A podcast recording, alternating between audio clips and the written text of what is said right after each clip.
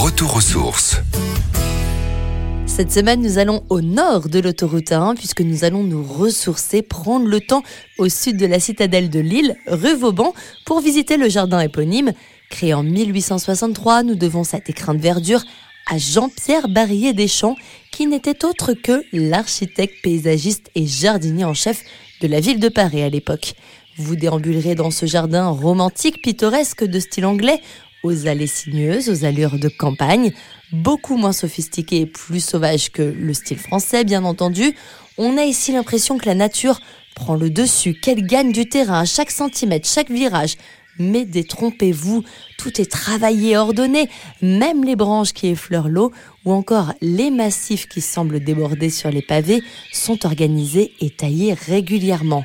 Au total, ce sont 3 hectares et demi de verdure de nature qui s'offrent à vous pour une pause enchantée hors du temps et au calme. Les allées que vous foulerez vous mèneront à des bassins ou à des monuments rendant hommage à des personnalités lilloises comme Charles de Gaulle.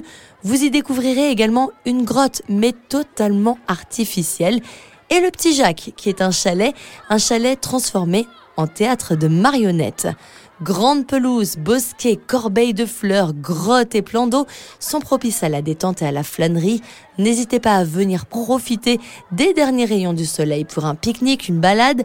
Et partant un peu plus couvert, chaussez vos bottes, le coupe-vent et venez découvrir les couleurs vives de la nature lilloise à travers ce jardin. Pour vous y rendre depuis l'autoroute 1, c'est assez simple. Suivez l'île Centre. Et si vous êtes en transport en commun dans l'agglomération lilloise, la ligne de métro 1 vous y emmènera via la station République Beaux-Arts.